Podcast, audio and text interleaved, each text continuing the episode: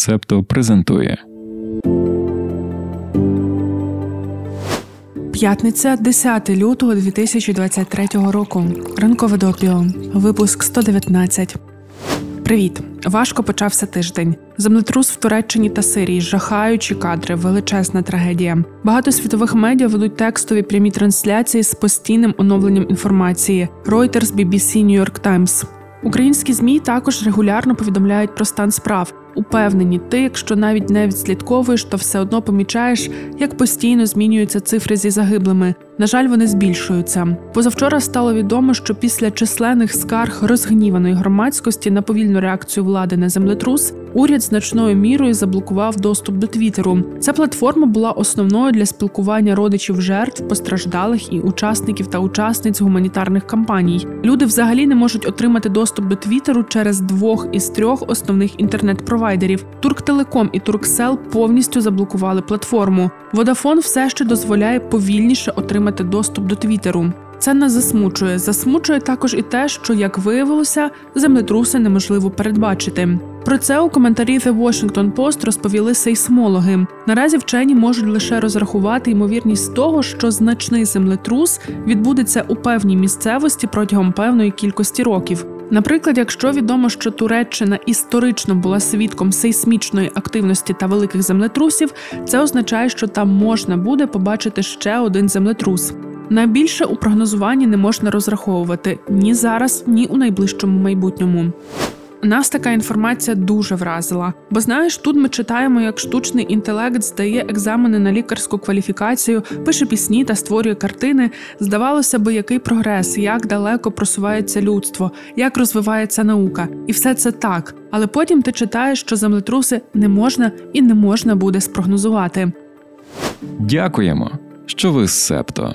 Підписуйтесь, лайкайте, залишайте зірочки та коментуйте.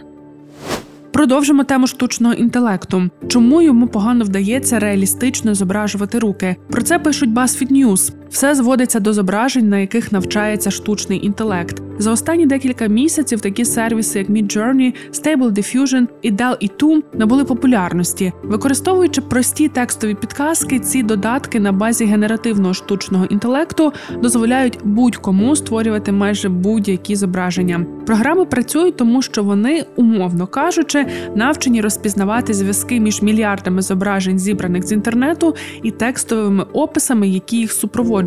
Наприклад, програма розуміє, що слово собака пов'язане зі зображенням собаки. Зображення та їхні текстові описи називають наборами даних. Пранав Дікзіт, репортер BuzzFeed News, написав декільком компаніям, які мають додатки, що створюють зображення за допомогою штучного інтелекту.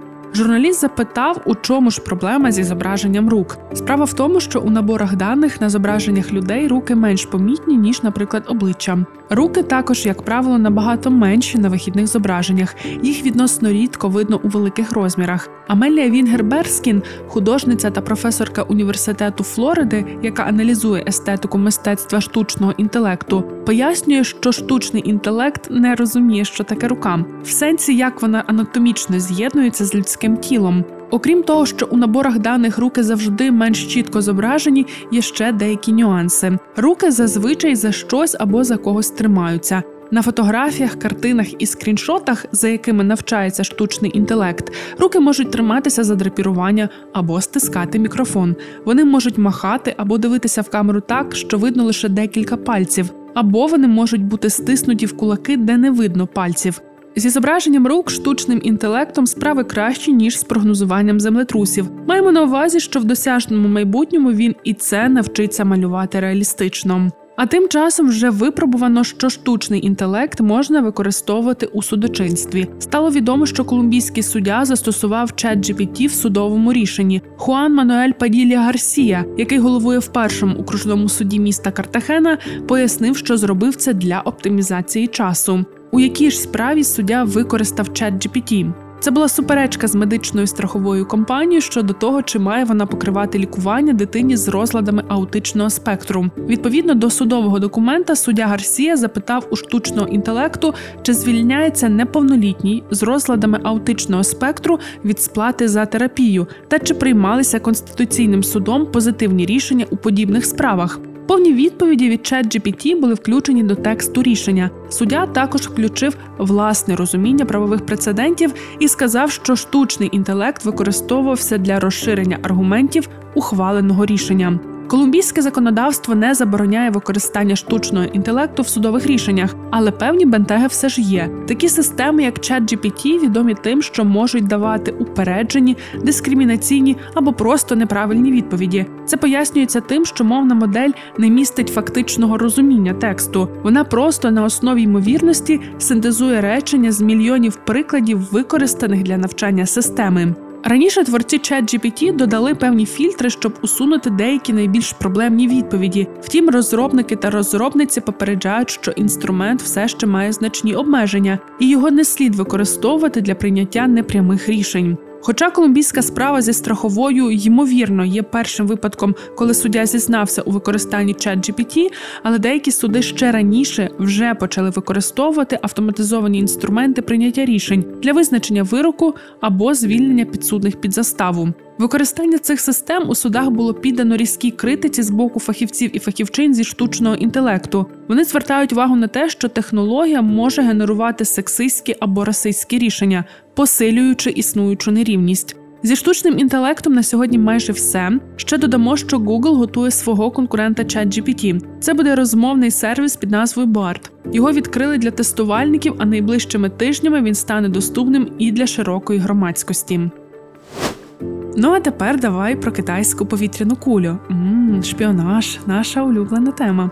Ти, мабуть, вже знаєш, що 4 лютого США збили аеростата шпигуна. Офіційний Пекін каже, що це ніякий не шпигун, а це цивільне наукове судно. Воно просто випадково злетіло з курсу. Ну ось такий збіг обставин. Reuters пишуть про те, що відомо і чого невідомо про літальний апарат, що спричинив дипломатичну суперечку. Наскільки велика повітряна куля? Начальник командування повітряно-космічної оборони Північної Америки генерал Глен Ван Херк описав її такою, що завишки 61 метр, із вантажем для спостереження, що за розміром близький до регіонального пасажирського літака. Цивільні особи, які дивилися на повітряну кулю з землі, описували її як гігантську білу кулю. Офіційні особи США заявили, що вона дрейфувала над Сполученими Штатами щонайменше сім днів. Що ще сказав Китай, окрім того, що аеростат був цивільним і заблукав? Міністерство закордонних справ Китаю заявило, що повітряна куля в основному використовувалася для метеорологічних цілей і мала обмежені можливості самостійного керування. На неї просто вплинула погода, тож вона несподівано залетіла у повітряний простір США. Уряд Китаю також заявив, що немає інформації про те, яка компанія чи організація володіє літальним апаратом. То чи дійсно це був метеозонд, безпілотний аеростат, призначений для вивчення атмосфери. Кеймонт, американська фірма, яка виготовляє та розповсюджує погодні кулі по всьому світу, заявила, що розмір, корисне навантаження та час польоту перевищують можливості типових повітряних куль, зроблених із латексу. Типова повітряна куля для прогнозування погоди матиме легкий корисний радіозонд вагою близько 200 грамів. Її час польоту становитиме від 90 до 120 хвилин. Корисне навантаження для фотозйомки може перевозитися більшими повітряними кулями, але більші повітряні кулі це навіть не третина розміру тієї штукенці, яка тиждень літала над штатами. У Китаї найбільшим підприємством, що виробляє повітряні кулі, є Zhuzhou Rubber, дочірня компанія державного хімічного гіганта ChemChina. Zhuzhou Rubber виготовляє 75% висотних повітряних куль, які використовуються китайською метеорологічною адміністрацією. Є менші гравці у цій сфері, наприклад, компанія Guangzhou Double One Weather Equipment Company. Вона може виготовляти повітряні кулі, що здатні літати на такій висоті, як та, яку збили над штатами. Втім, офіційний представник компанії сказав, що над США літала не їхня куля, вони її не виготовляли. То що ж це за така куля була? Кеймонт пояснили Reuters, що вона ймовірно зроблена з пластикової плівки, а не з латексу. Про це також стверджують деякі описи уламків повітряної кулі, які витягли з Атлантичного океану. За зовнішнім виглядом і розміром вона нагадує повітряні кулі американської фірми Aerostar. Власне, вже був прецедент, що кулю цієї фірми десь над Мемфісом прийняли за китайську. Аеростар це аерокосмічний оборонний підрядник. Він постачає стратосферні кулі, наприклад, НАСА. Виготовляє їх з поліетиленової плівки. Кулі можуть літати понад 200 днів і нести на собі великі вантажі. Раніше Аеростар також мав угоду з Google для використання таких повітряних куль, щоб забезпечити інтернет у сільських районах. Інші компанії, які розробляють подібні системи, включають американську фірму космічного туризму WorldView і французьку фірму CNIM Aerospace. У Китаї, здається, немає еквівалента приватної компанії. Але офіційний інститут досліджень аерокосмічної інформації та інститут оптоелектроніки Китайської академії наук проводили значні дослідження стратосферних куль і публікували звіти про запуски. Інститут досліджень аерокосмічної інформації особливо захоплюється технологією стратосферних повітряних куль і опублікував декілька статей про Аеростар у своєму обліковому записі WeChat. Хто постачає китайським дослідницьким установам повітряні кулі, наразі невідомо. Невідомо також і про розмір китайського флоту повітряних куль, але офіційні особи США говорили про десятки місій на п'яти континентах. Починаючи з 2018 року, китайські військові дослідники нещодавно стверджували в загальнодоступних документах, що повітряні кулі та дирижаблі слід продовжувати розвивати. Wall Street Journal опублікували матеріал у стилі Це ж було вже. Пишуть, що раніше Китай вже відправляв свої висотні повітряні кулі спостереження політати над США. Втім, вони залишалися непоміченими до тих пір, поки не покидали американський повітряний простір. Про це повідомили представники адміністрації Байдена. Принаймні три з попередніх вторгнень відбулися під час президентства Дональда Трампа. Давно ми не згадували про Доні. Ну нічого, маємо чуйку, що скоро він часто буватиме в допіо. Втім, не сьогодні. Почекає ще. Повертаємося до повітряних куль. Попередні польоти над США були набагато коротшими за тривалістю. Це може пояснити, чому кулі залишалися непоміченими. Про ще одну з можливих причин пишуть на The Washington Post. Існує низка неурядових організацій, які випускають повітряні кулі. Їх часто помічають цивільні спостерігачі та спостерігачки. Наприклад, у вересні 2017 року жителі південної Дакоти помітили повітряну кулю. Це якраз був той випадок, коли літаюча штука забезпечувала доступ до інтернету у віддалених районах. Окрім того, Національна метеорологічна служба США щодня випускає близько 100 повітряних куль для відстеження погодних умов. Усі ці повітряні кулі також відстежуються. Якщо хтось помічає, що щось літає, то зазвичай якась компанія чи установа каже все спокійно, куля наша. Якщо ж кулю зафіксували, а невідомо кому вона належить, тоді є питання. Оті попередні польоти китайських аеростатів над США, як ми розуміємо, це саме такі випадки. Кулі було зафіксовано, але ніхто з компаній, які гіпотетично могли їх запускати, не взяли на себе за це відповідальність. Поки з'ясовувалося, чия куля, аеростат просто покидав територію США. Взагалі, звісно, немає нічого нового в тому, що супердержави шпигують одна за одною. Про це пишуть The New York Times. Згідно зі статтею, опублікованою Національним архівом у 2009 році, у середині 1950-х років президент Дуайт Ейзенхауер дозволив спостереження за радянським союзом за допомогою камер на повітряних кулях. Вони літали над країнами радянського блоку під виглядом метеорологічних досліджень. З появою перших супутників шпигунів повітряні кулі вийшли з ужитку.